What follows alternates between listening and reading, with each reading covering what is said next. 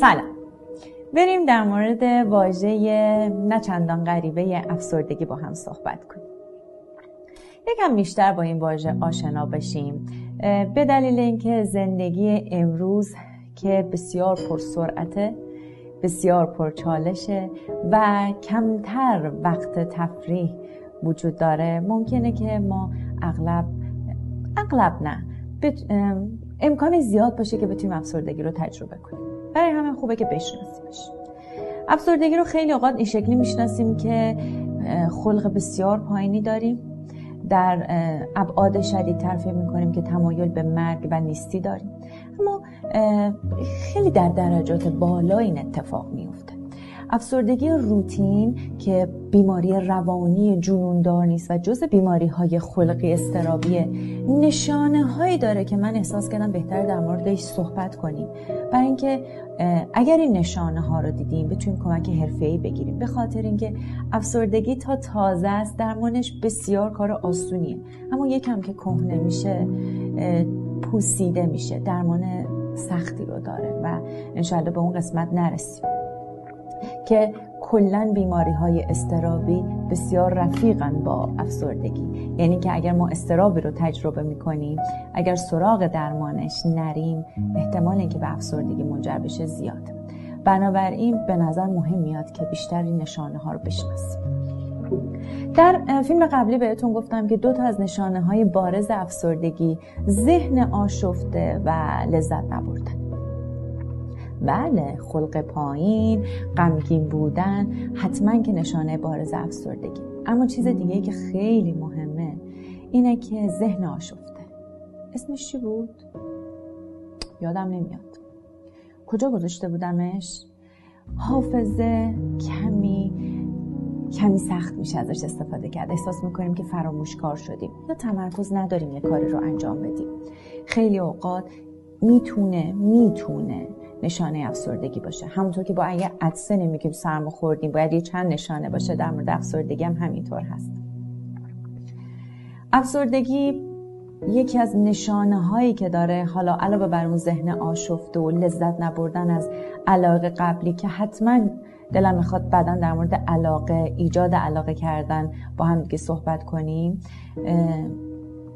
علاوه بر اون تحریک پذیری زود رنجی. چرا انقدر زود عصبانی میشم؟ چی شده انقدر زود عصبانی میشم؟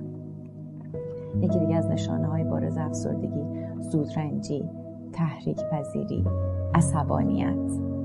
اینها هم نشانه های از افسردگی هستن.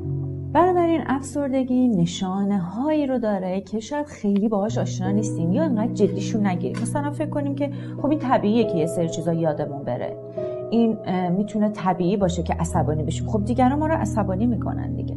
اما اگه تعدادش یه ابعادی زیاد میشه از یه اندازه زیاد میشه بهتره که یکم جدیشون بگیریم. یه نکته دیگه که بارها آدم از من پرسیدن فکر نمی کنم افسرده باشم. من خیلی خوب میخوابم ها. من اشتهام خوبه ها. بله. کاهش اشتها کاهش وزن. مشکلات خواب مثل دیر خوابیدن زود خوابیدن بیکیفیت خوابیدن کابوسای شبانه. بله نشانه های افسردگی هست. اما در نوع مختلف افسردگی می‌تونه نشانه ها متفاوت باشه. مثلا در یه نوع آتپیک که حالا اسمش اصلا مهم نیست چون نمی‌خوام خیلی تخصصی باشه می‌خوام که کاربردی باشه خواب غذا میل جنسی همش مرتبه. اما نشانه های افسردگی به معنی افسردگی وجود داره. یا در مورد افسردگی فصلی شما در یک فصل خاص مثلا بهار هر سال این افسردگی رو تجربه می‌کنید. و یا اینکه ممکنه شما در نوعی از افسردگی دو سال کسل باشی. انگیزه نداشته باشی هیچ کار جدیدی رو شروع کنی. برابر این بابت افسردگی به نشانه هایی که از قدیم الایام میشناختیمش باید اطلاعات بیشتری رو اضافه کنیم. چیه؟ دب زدی؟ از این واژه زیاد استفاده می‌کنیم باز چی شده؟ افسرده شدی. انقدر بعضی اوقات از این واژه ها استفاده میشه که در, در جای درستش گاهی اوقات استفاده نمیشه.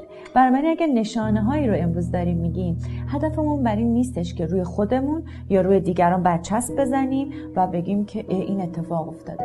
و اینکه اگه این نشانه ها رو دیدید انشاءالله از یک متخصص روانشناس روانپزشک کمک بگیریم تا بتونیم زودتر برطرفش کنیم. خیلی دوست دارم در مورد افکار افسردگی باهاتون صحبت کنم.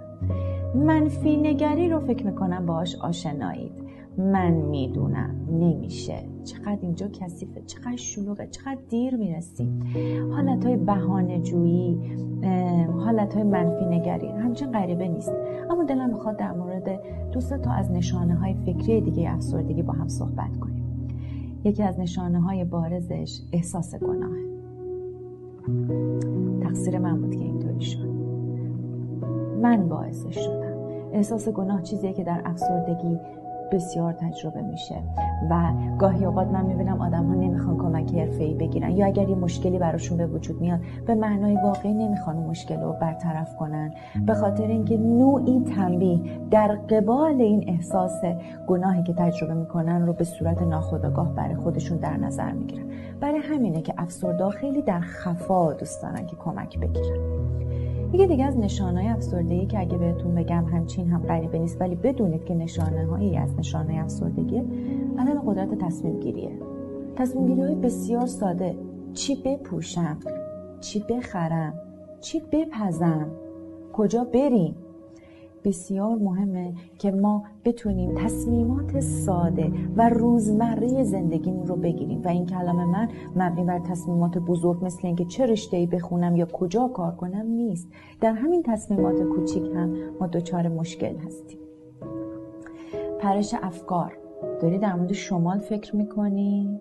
یهو در مورد دریا فکر می‌کنی بعد میری جنوب بعد رفتی جنوب یاد تون ماهی میفتی افکار زنجیره یا از هم گسیخته داری تصمیم می‌گیری شام چی بپزی بعد میگی خب حالا الان کجا بریم؟ ولکن بخوابیم. یعنی افکار سر و سامون ندارن. حافظم که درست کار نمی‌کرد. پس می‌تونم بگم عمل کردمون در روزمره دچار مشکل میشه.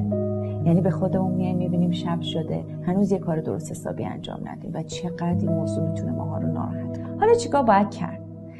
اول اینکه نگاه درست به افسردگی داشته باشه. افسردگی ننگ نیست. یک بیماری روانی جنوندار ترسناک نیست. ممکنه که روح ما در این مسیر در مسیر زندگی اون هم در مسیر پرچالش دنیای امروزی که الان داریم با هم تجربهش می‌کنیم ممکنه که ما هم دوچارش بشیم. روی خودم و دیگری برچسب نزنم اگر این نشانه ها رو دیدم. اگر که عمل کردم پایین اومده حتما اول از روانپزشک کمک بگیریم و دارو بگیریم بابتش. حمایت حمایت حمایت. درک و توجه دیگران همراهی کردن دیگران یکی از بهترین کارهاییه که برای خلق افسرده میشه انجام داد. من خیلی اوقات می‌بینم که آدما وقتی دچار افسردگی میشن از جانب خانواده یا دوستان ترد میشن. یعنی میگن اه خستمون کردی بسته دیگه چقدر نق می‌زنی چقدر قر می‌زنی.